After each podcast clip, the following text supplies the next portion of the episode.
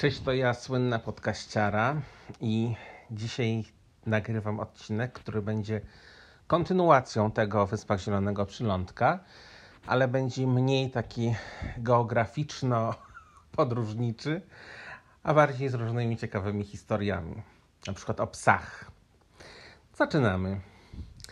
No więc tak, słuchajcie, na tych wyspach, jak sobie mieszkałem, no to e, na początku też e, nie pracowałem. E, tam przyjechaliśmy, no i się troszeczkę urządzałem i po prostu poznawałem uroki życia, e, odkrywałem sklepy, uczyłem się tam, gdzie, gdzie najlepiej iść po bułki, a gdzie najlepiej iść po co innego, gdzie są jakieś fajne knajpy i tak dalej, i tak dalej, i tak dalej. No i w związku z tym też miałem mnóstwo czasu na różnego rodzaju zajęcia dodatkowe. No i moim głównym zajęciem, słuchajcie, było ratowanie i dokarmianie e, psów. E, tam oczywiście było mnóstwo psów bezdomnych, e, jak to w Afryce, chociaż też muszę przyznać, że jednak na Wyspach Zielonego Przylądka traktują ogólnie zwierzęta i psy lepiej niż na kontynencie. E, no ale e, ogólnie to jest tak, że e, psy są porzucane, mieszkają na ulicy, szczególnie suczki są niechciane, bo pomimo tego, że można po prostu przecież je wysterylizować, to, to ludzie nie chcą mieć problemów ze szczeniakami, więc tak naprawdę to jest strasznie smutne, ale te pieski są, znaczy te suczki są na przykład bardzo często po prostu topione i wrzucane, wrzucane do oceanu. No więc ja e, kupowałem się jedzenie albo po prostu gotowałem wielkie gary e, ryżu z marchewką, z jakimś mięsem i jeździłem po prostu albo chodziłem i po prostu te wszystkie psy dokarmiałem. E, po drugiej stronie ulicy, e, tam gdzie mieszkaliśmy na początku, w ogóle przez tam pierwsze dwa i pół roku mieszkaliśmy, mieliśmy mieszkanie, nie dom. E, co mnie oczywiście bardzo martwiło, bo wszyscy inni mieli domy, a my mieliśmy mieszkanie. E, pomimo tego to mieszkanie było w dużo lepszej okolicy na przykład niż część tych domów. E, no i było wielkie i w ogóle fantastyczne. To po drugiej stronie ulicy był taki właśnie piesek bezdomny, który ogólnie bał się ludzi. Bał się ludzi, bał się podejść, ale, ale była taka bardzo zainteresowana suczka. Nazwałem ją Mika. No i e, oczywiście tej Mikusi e, tam przynosiłem jedzenie, no i ona tak, wiecie, powolutku, powolutku podchodziła coraz bliżej, coraz bliżej, coraz bliżej e, i e, w końcu któregoś dnia dała mi się pogłaskać. I słuchajcie, od momentu, kiedy ją po prostu dotknąłem, kiedy ona poczuła dotyk, to po prostu ten pies się kompletnie zmienił. Ona później po prostu się non-stop łasiła, non-stop chciała, żebym ją głaskał, więc ja tam siedziałem i spędzałem po prostu dnie ją głaszcząc. E, no i tak powoli się zastanawiałem, żeby tak z tym moim Bobem porozmawiać i, i, i, żebyśmy ją po prostu wzięli naszą Mikę. No, ale niestety e, Mika została przejechana przez samochód. E, zanim, zanim, zanim jakby podjęliśmy tą decyzję i to było 15 sierpnia. Więc oczywiście byłem bardzo, bardzo smutny. No ale wiecie, no były też inne pieski, którymi się musiałem zajmować i była też na plaży niedaleko, gdzie mieszkaliśmy, była grupka takich małych szczeniąt, które tam sobie właśnie takich bezdomnych, ale które sobie tam gdzieś e, przy tej plaży żyły. No więc tam chodziłem, tak, ale to były już takie szczeniaczki, które miały tam, nie wiem, powiedzmy ze dwa, ze dwa miesiące. E, I chodziłem je dokarmiać i któregoś dnia idąc tam, na murku takim oddzielającym plażę od ulicy leżał maleńki pieseczek. Maleńki, słuchajcie, mniejszy od mojej dłoni, maleńki, maleńki pieseczek. No i po prostu stwierdziłem, że Boże, no po prostu, no, znaczy ona sama tam przecież nie weszła, ktoś ją tam zostawił, no ale zostawił oczywiście mała suczka. E, no i stwierdziłem, że e, no nie mogę ich tak zostawić, więc mój e, Bob był w pracy wtedy, więc zadzwoniłem do niego do ambasady i mówię, że słuchaj, no znalazłem takiego pieska. On mówi, zrób to, co uważasz, co powinieneś zrobić. No więc oczywiście ją przyniosłem do domu. No i tam znajomi dali mi adres yy, weterynarza. Weterynarzem był, znaczy weterynarzem był to, był to bardzo młody chłopak, który miał 18 lat i on tak naprawdę nie miał jakiegoś takiego, nie wiem, ukończonych studiów ani nic takiego, ale Był to koleś, który prowadził po prostu schronisko dla psów i, i, i klinikę, która była troszeczkę jakby e, ufundowana przez ludzi z, z Europy, bodajże z Austrii chyba. E, tak więc no, oni, oni go szkolili i tak dalej, więc on wiedział, co robi. I on po prostu przyjechał do nas, przyjechał do nas do domu, wykąpał tego pieska, E, powiedział nam mniej więcej w jakim jest wieku. Ona miała wtedy około 5 tygodni. E, co możemy jej dawać e, do jedzenia? Ona była cała, słuchajcie, po prostu w robakach, cała po prostu w jakichś, nie wiem, tych tiksach, może zapomniałem, jak to się w polsku mówi, wiecie, w tych okropnych takich, co rosną i, i są bardzo szkodliwe i w lasach się chowają i w trawach. I no miała różne takie problemy ze skórą, no takie w ogóle biedactwo, biedactwo. No więc oczywiście ona została, no ja wymyśliłem dla niej imię Szczebrzeszynianka, bo stwierdziłem, że po prostu imię, które będzie niewy, niewypowiadalne dla nikogo, a z drugiej strony z takim polskim, wspaniałym akcentem. No więc została z nami nasza Szczebrzeszynianka.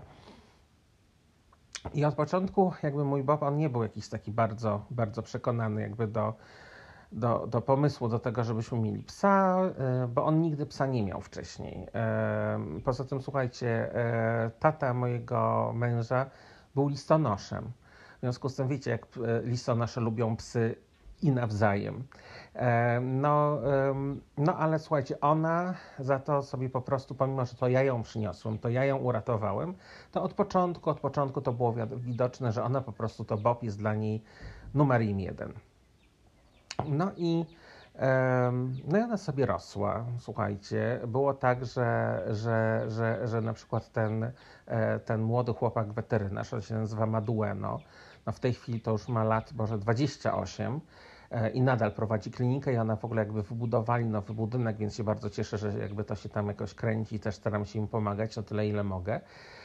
No to na przykład, słuchajcie, no to jest właśnie kwestia tego, że E, w Stanach e, opieka weterynaryjna jest po prostu jest koszmarnie droga, jest strasznie, strasznie droga, a bardzo często jest tak, że się po prostu idzie i oni po prostu, znaczy tylko to jest wyciąganie pieniędzy. To się idzie na przykład, nie wiem, no z innym psem szedłem, ona miała jakieś takie właśnie, jakieś tam problemy skórne, że jej się tam skóra trochę łuszczyła i taka sucha była, to oni po prostu e, rentgen, to, tamto, siamto, wamto, po prostu wiesz, no jakby no po co rentgen, jak jest tylko jakiś problem skórny, więc jakoś tak w ogóle tylko, tylko, tylko nie wiedzą jakby co robią, wrzucają wszystkie badania, natomiast on nie miał dostępu, nie miał dostępu do rentgena, nie miał dostępu do różnego rodzaju po prostu e, rzeczy, ale ona, przed, słuchajcie, ona właśnie przez to, że, że Szczebrzeszynianka miała takie, takie problemy skórne, takie po prostu jej się tam nie goiło za bardzo, więc on mi przyniósł pół tubki, taką na pół zużytą tubeczkę maści do oczu, która tam miała w ogóle oko narysowane i tak dalej i powiedział, że ja wiem, że to jest napisane, że to jest maść do oka i tak dalej, ale to świetnie działa na to. I słuchajcie, ją smarowałem po prostu tą maścią do oczu i, i ten pies po prostu, znaczy w ogóle ta skóra się cała wygoiła. Więc on po prostu doskonale wiedział, on cudowny, miał cudowne podejście do, do zwierząt. No i właśnie już tak, żeby wam, wiecie, nie opowiadać tylko o tym piesku, o tym piesku, o tej szczebrzeszyniance, w ogóle jaka była cudowna, no to y, tylko Wam opowiem jedną z taką śmieszniejszych historii, że y, jak ona rosła, już tam miała taką, takim szczeniaczkiem, była y, no już troszeczkę do takim właśnie no, dorastającym, to w pewnym momencie ona naprawdę zaczęła wyglądać jak nietoperz, ponieważ pies był cały mały, po bokach jeszcze nie miała za bardzo futerka i nie rosło to futerko po bokach, natomiast miała wielkie uszy, po prostu jak, jak skrzydła albo w ogóle jak nietoperz. No więc dla mnie ona, słuchajcie, zawsze była najpiękniejsza, naj, najcudniejszym, bo była po prostu psem, no ale no jakby, no to się widzi, no, że ona po prostu wygląda śmiesznie.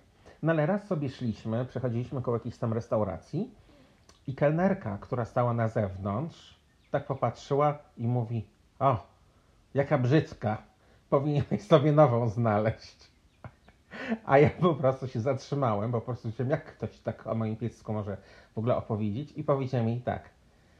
Mam nadzieję, że pewnego dnia to ty usłyszysz od swojego faceta o, jaka brzydka, muszę sobie nową znaleźć. I ją tak z tym zostawiłam po prostu w totalnym szoku.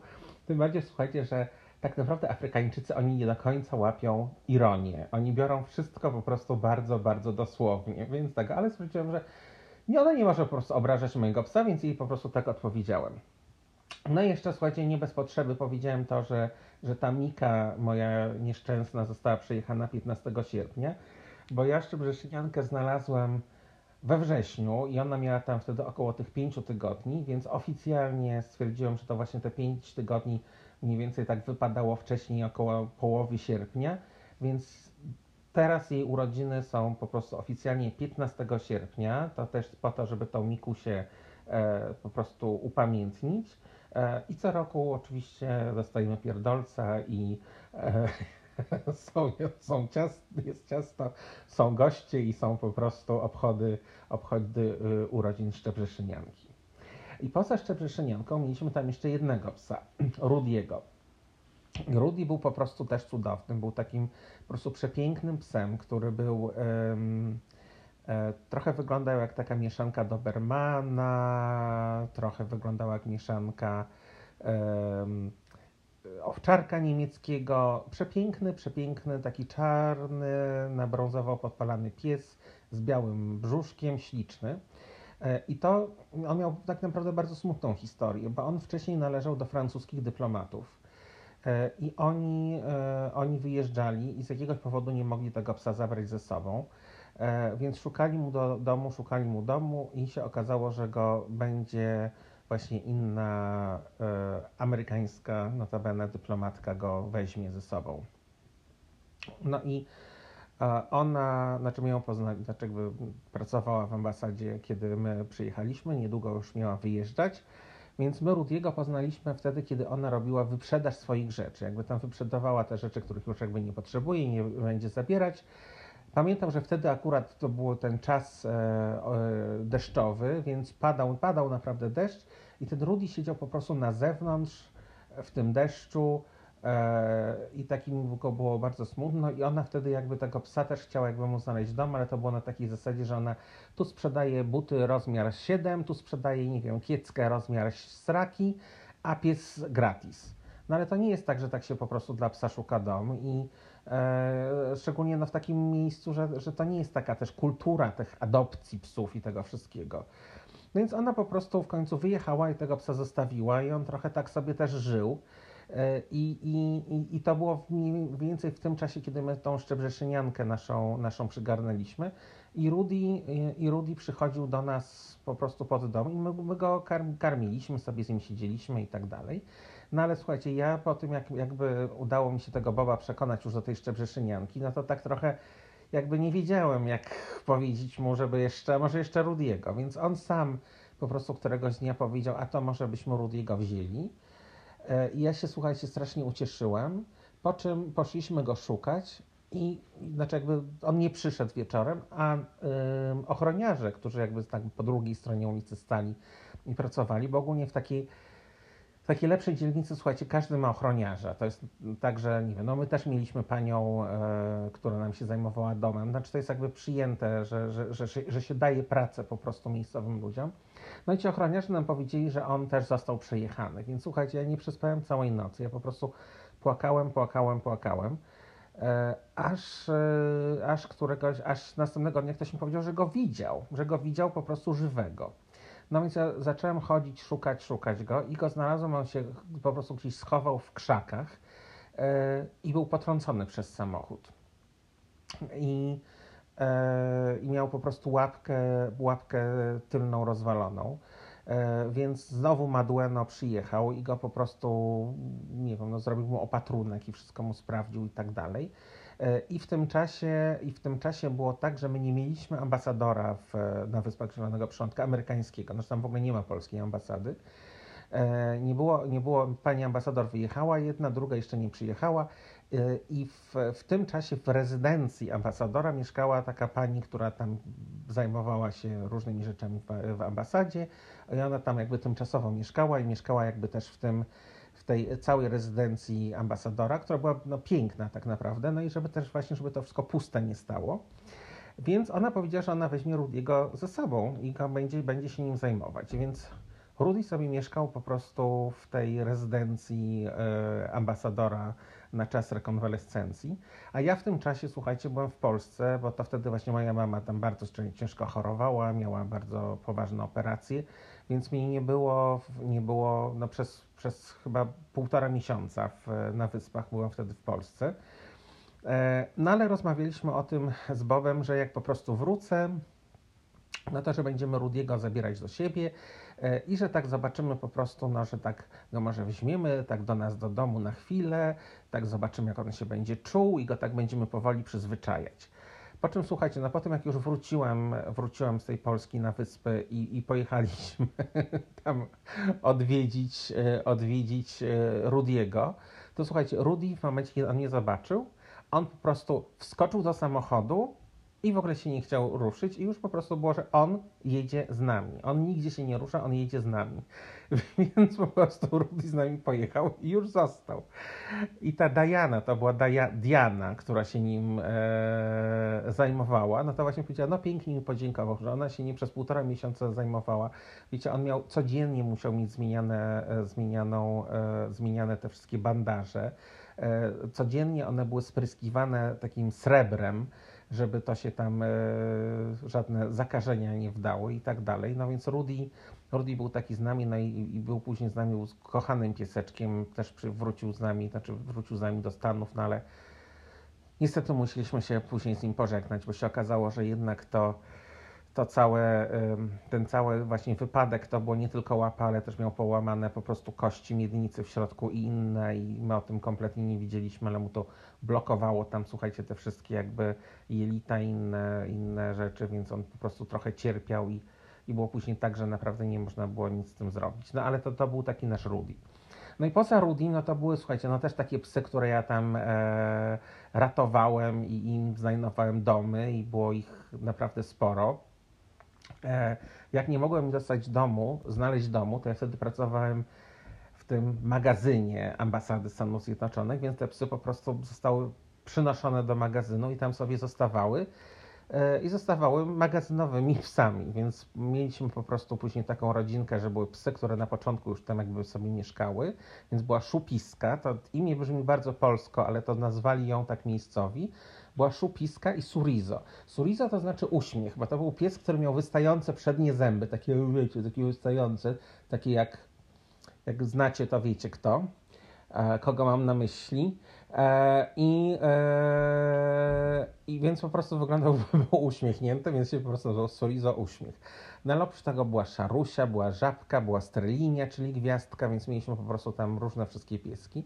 No były też psy, które mieszkały w okolicy i które do nas przychodziły, które karmiliśmy, więc też miały imiona. Była Złota Suńka, była Psia Mama, była Syrenka, był pies śpiewaczek, bo śpiewaczek zawsze przychodził i wyśpiewywał nam piosenki. Więc po prostu było no mnóstwo, mnóstwo różnych takich piesków. No i też słuchajcie, ja tam zbierałam wszystkie mięso, jakieś tam, nie wiem, kości, inne rzeczy e, i gotowałem te gary jedzenia i po prostu jeździłem po mieście i te wszystkie psy tam karmiłem. E, te wszystkie suczki, które były, to one zostały też wysterylizowane przez Madueno, więc no naprawdę starałem się, starałem się jak mogłem.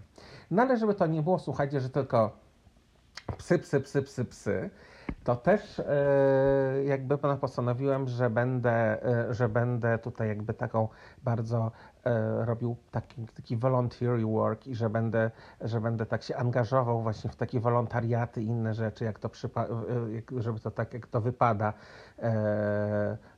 małżonkom dyplomatów. I słuchajcie, zatrudniłem się w,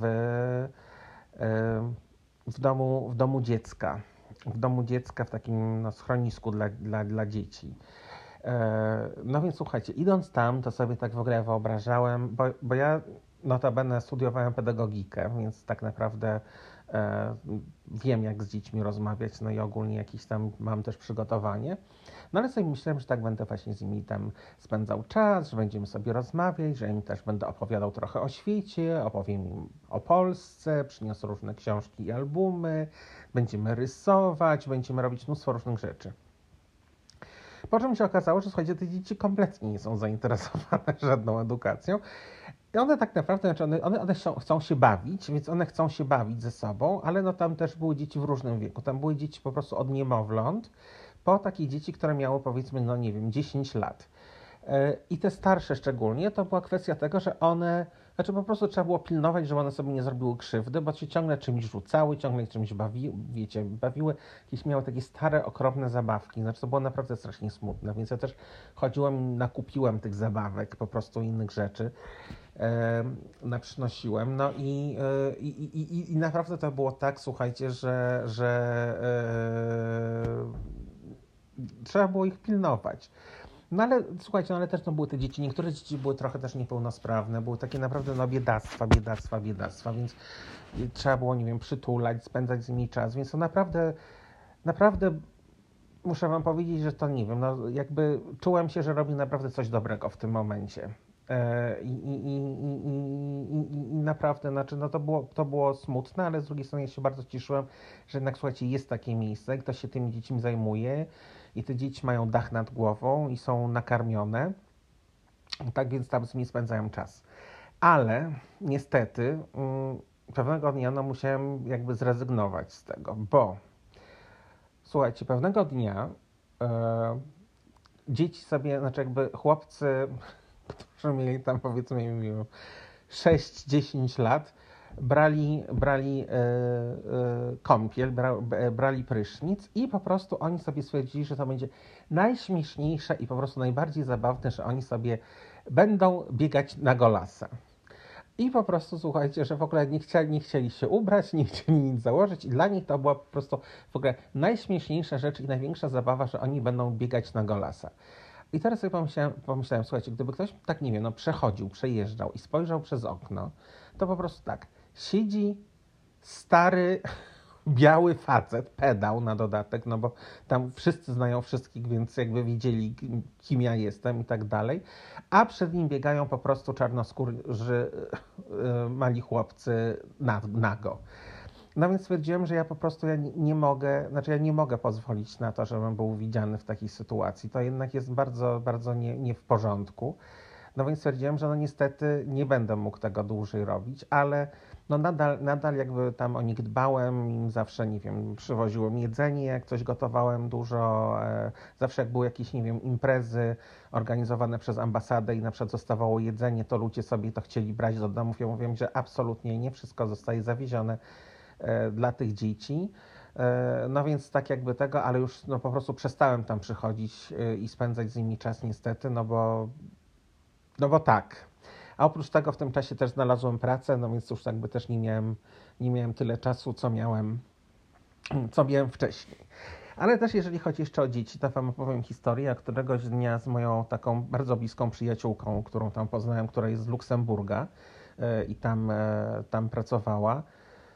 Yy, były święta i postanowiliśmy jakby troszeczkę tak, nie wiem, zrobić coś miłego dla, dla takich biednych dzieciaków, więc poszliśmy poszliśmy do sklepu i kupiliśmy, słuchajcie, nie wiem, chyba 500 lizaków, czy jakieś tam, nie wiem, no kilkaset po prostu jakichś lizaków. Ja miałem strój świętego Mikołaja, no i ona stwierdziła, że będzie moją śnieżynką i pojechaliśmy jej fantastycznym zielonym Oplem Corsą w, takie, w, ta, w, taką właśnie biedniejsze dzielnice, tak żeby tam y, dzieciom po prostu e, rozdać te lizaki. No więc tam po drodze jechaliśmy i w ogóle tam ludzie mnie widzieli, w ogóle machali do mnie, jak widzieli, jak, jak było jakieś dziecko, no to się zatrzymywaliśmy, właśnie daliśmy, dawaliśmy te lizaki, więc to w ogóle było strasznie fajne. E, I pojechaliśmy, I pojechaliśmy tam właśnie w te, w te, w te, w te biedniejsze dzielnice.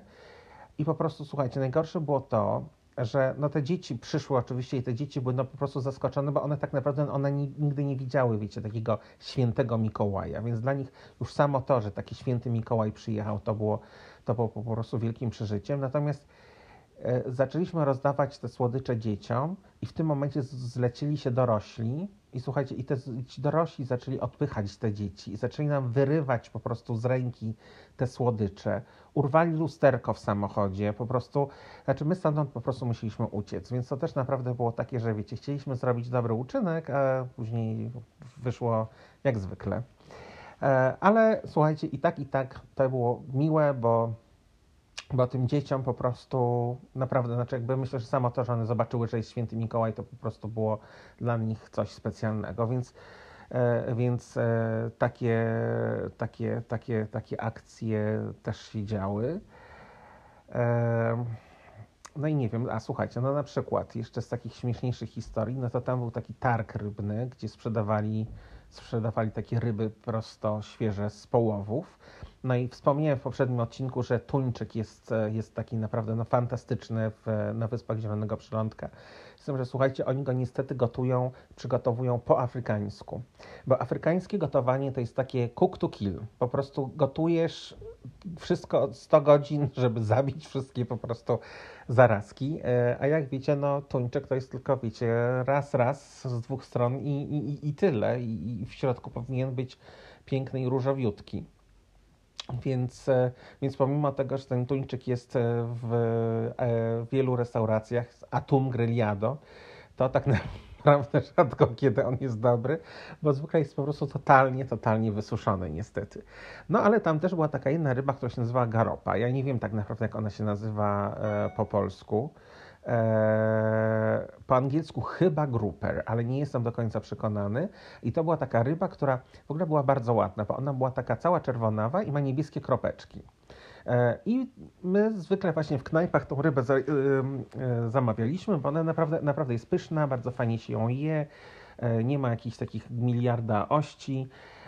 Więc jak poszedłem tam pierwszy raz na ten targ, rybny, no to mieli te garopy, no i kupiłem te garopy, już nie pamiętam, sensie nie pamiętam kompletnie ile zapłaciłem, no ale mi się wydawało, że w porównaniu do tego, co płaciłem w restauracjach, to w ogóle zrobiłem totalny deal, że po prostu w ogóle, ale mi się udało w ogóle tutaj kupić. Po czym jak przyniosłem to do domu, to na nasza Izabel, która właśnie nam się, nam się tym domem opiekowała, jak usłyszała, ile zapłaciłem, to ona powiedziała, że po prostu pięć razy tyle, co normalnie. No więc słuchajcie, ja stwierdziłem tak, ja nie mam problemu zapłacić dwa razy więcej, e, trzy razy więcej, ale pięć razy to już jest lekkie przegięcie. Więc moje koleżanki właśnie stamtąd z Wysp Zielonego Przylądka, z, z ambasady, to na przykład mnie nauczyły, uczyły mnie e, tego kreolskiego języka miejscowego. Oczywiście mnie uczyły jakichś takich, nie wiem, idiotycznych rzeczy.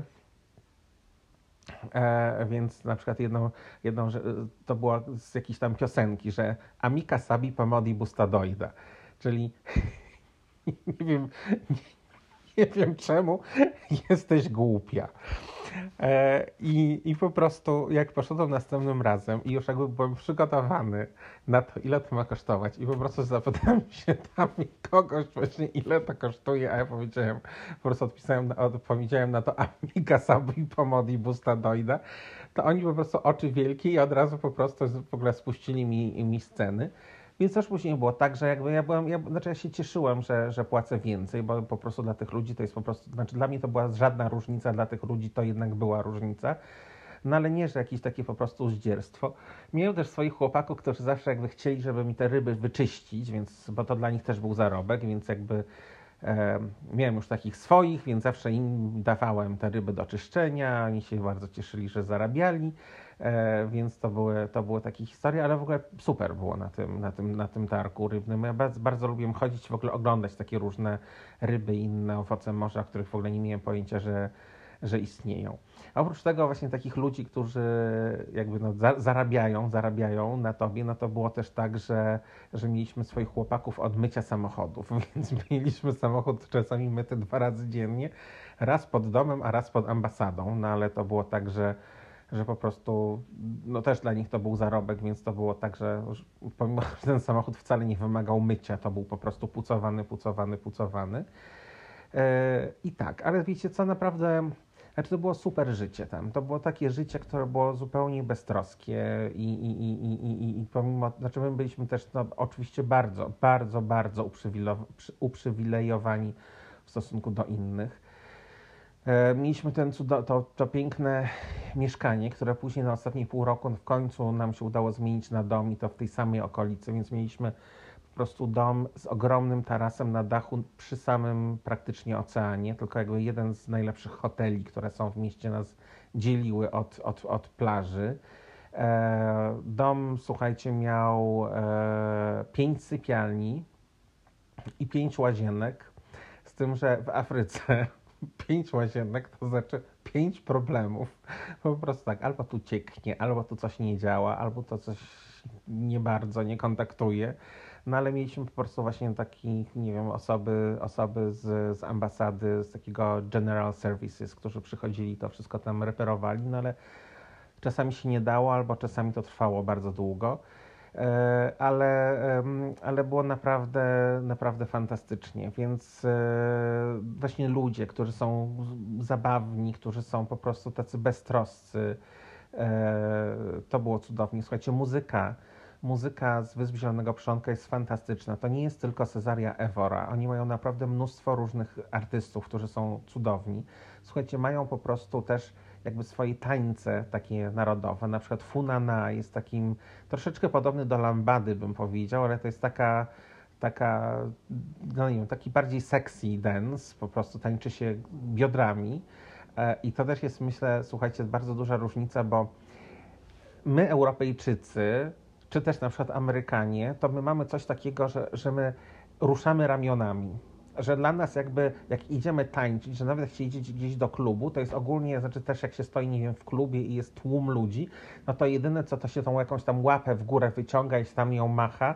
E, natomiast tam jest tak, że słuchajcie, że bardzo często jest tak, że że górna część ciała jest raczej nieruchoma, a się wszystko krę kręci tyłkiem, więc mi czasami jakby zajmowało, znaczy zajęło mi dużo czasu, żeby jakby się nauczyć tych tańców, E, ale, ale e, bo po prostu się automatycznie jakoś od razu już te ramionka wchodzą po prostu w tany. E, ale jednym z tych tańców, które tam są, to słuchajcie, to jest taniec, który się nazywa mazurka.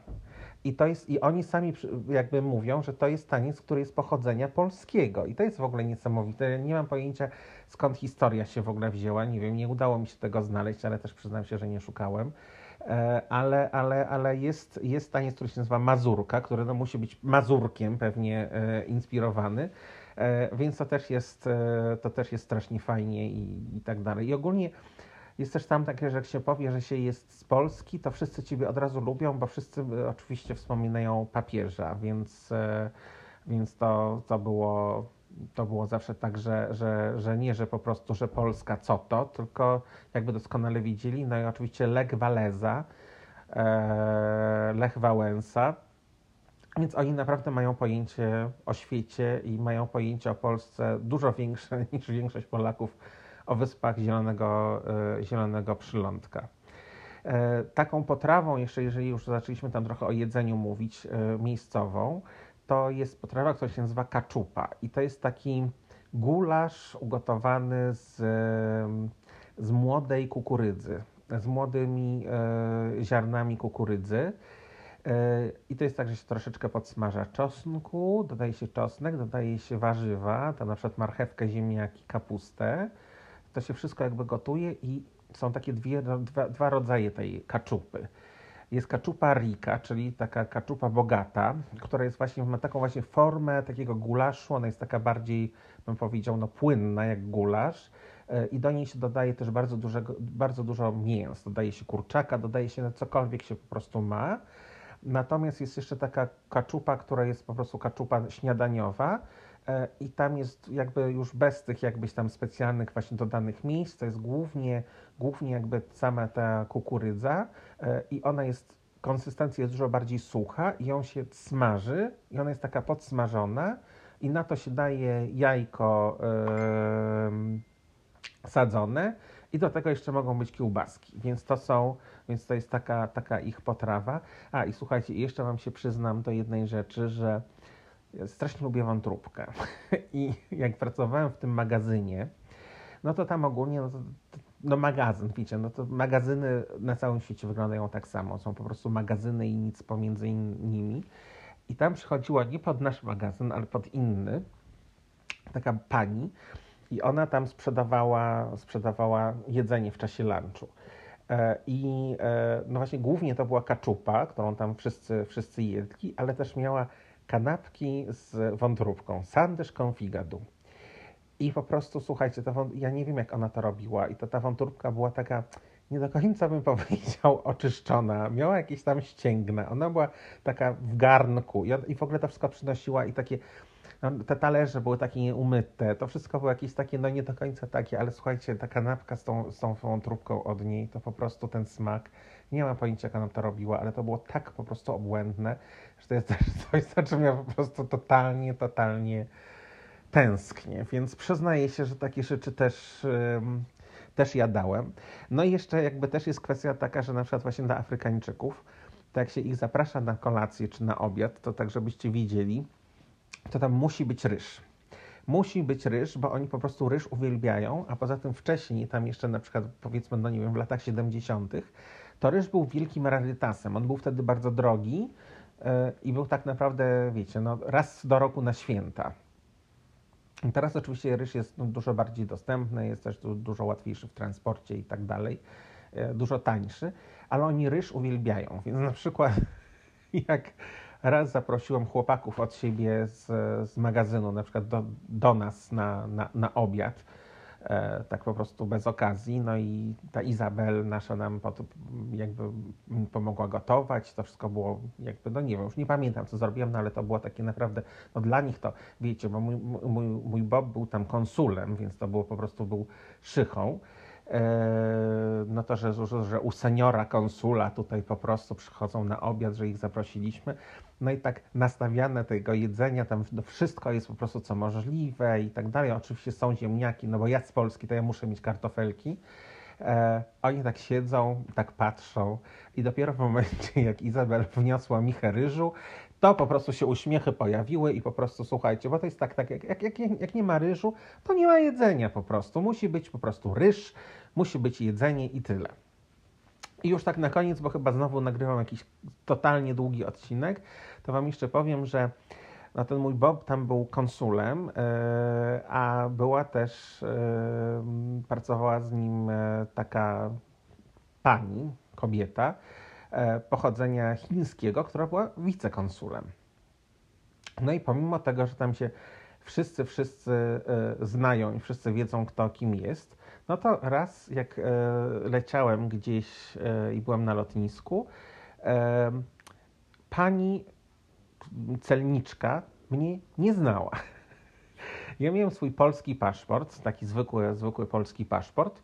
E, no i tam jak się e, przylatuje czy wylatuje, to trzeba wypełnić taką karteczkę, tam się wpisuje tam, wiecie, imię, nazwisko, datę urodzenia, numer paszportu, ta, ta, ta, ta, ta, ta. i między innymi też się wpisuje zawód. No więc ja też wpisywałem zawód dyplomat. No i tak wpisałem po prostu i daję. A ona tak się patrzy no i mówi, no ale jak to dyplomat? Ja mówię, no bo jakby mówię, że, że jestem partnerem konsula Stanów Zjednoczonych. A ona, ona do mnie, eszta Chineza, eszta Chineza, czyli tej Chinki. No więc ja mówię, że nie, że nie wicekonsula, przepraszam bardzo, że konsula. Ona mówi, ale przecież on jest mężczyzną. Ja mówię, tak, wiem, że jest mężczyzną. Więc ona tylko tak popatrzyła, popatrzyła i a, aha. I, i, i przybyła mi pieczątkę i tyle. Ale to było takie, że a, tej Chinki. Ja mówię, nie, nie wicekonsula. Więc to też jest, wiecie, że tak jak jakby wspomniałem już o, o, o rasizmie w, w, Stanach Zjednoczonych, no to, znaczy nie w Stanach Zjednoczonych, tylko w Afryce, no to tam przynajmniej właśnie, no niestety, ale, ale, e, ale e, Chińczyków e, traktują źle. Ogólnie jakby uważają się za lepszych od Azjatów. Na przykład też, jak Wam wspominałem o, o mojej parze Japończyków, którzy, którym organizowałem ślub, no to na przykład raz Raz e, Mimi właśnie musiała lecieć do, do Japonii i miała lecieć do Osaki, kupowała bilet do Osaki, a jak przyszła do biura, to jej po prostu dali bilet do Szanghaju. No i w ogóle się popatrzyli, no bo wiecie, no, no, no ma skośne oczy, ma skośne oczy, Szanghaj, Osaka, po prostu jeden pies po prostu, więc, więc na tej zasadzie, więc to były takie historie. A jeszcze mam tylko już naprawdę, już naprawdę na zakończenie powiem, że e, mój Bob zanim e, przyjechał do Polski, to pracował w Nigerii, więc na przykład też mi tam powiedział, że w Nigerii było tak, że w momencie, kiedy no, tam była bardzo duża ambasada i bardzo dużo tych wiz, więc kiedy na przykład w okienku była osoba na przykład czarnoskóra, to, to Nigeryjczycy przychodzili i mówili, że nie chcą, nie chcą na przykład z nim czy z nią rozmawiać, że oni chcą rozmawiać z prawdziwym Amerykaninem. Bo oni się zawsze właśnie patrzyli, że czarnoskórzy to nie, nie, to nie są prawdziwi Amerykanie, że oni chcą białego, bo oni, oni chcą rozmawiać z prawdziwym Amerykaninem, więc to, to właśnie jest tak, jak oni, jak oni yy, yy, myślą. Słuchajcie, bardzo dziękuję Wam też za, za różnego rodzaju yy, miłe wiadomości, które otrzymuję o tym, że Wam się te podcasty podobają, więc jakby y, jest mi miło, że ktoś tego słucha i że, i że, i że poprawiam wam humor. Przepraszam, że przeze mnie y, się zagapiacie, jak prowadzicie samochód i słuchacie i, y, i później musicie szukać nowego zjazdu. I też słuchajcie, jest mi miło, że jak gdzieś tam wspominałem właśnie o pomaganiu i tak dalej, że to też kogoś zainspirowało. Więc ściskam Was mocno, pomagajmy sobie wzajemnie. E, i e, buziaki i bardzo miłego dnia i do następnego razu. Pa, pa.